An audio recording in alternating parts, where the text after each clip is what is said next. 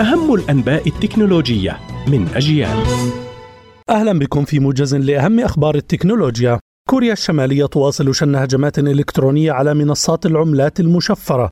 وبحسب تقرير لجنة عقوبات كوريا الشمالية التابعة لمجلس الأمن الدولي فإن الهجمات الإلكترونية ولا سيما على المؤسسات المالية وشركات العملات المشفرة والبورصات تظل مصدر دخل مهم لكوريا الشمالية.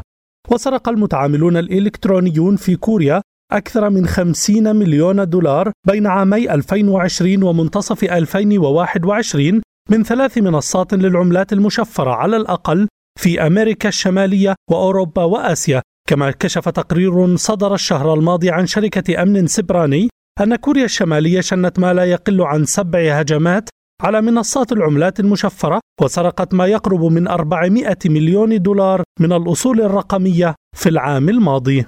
شركة أبل تتجه لشراء شركة بيلوتون المتخصصة بمجال الصحة واللياقة البدنية ما يشير إلى انقلاب استراتيجي كبير لشركة أبل وارتفعت مبيعات دراجات بيلوتون الرياضية وأجهزة الجري خلال الوباء حيث ظل الناس في منازلهم ولكن الطلب تباطأ بعد تخفيف الإغلاق وواجهت الشركة تحديات أدت لخفض حاد في أسهمها. موتورولا تكشف عن مواصفات هاتفها الجديد المنافس لهواتف نوت الشهيرة من سامسونج ويحصل هاتف موتورولا الجديد على هيكل مقاوم للماء والغبار محمي بطبقات من الزجاج المضاد للخدوش.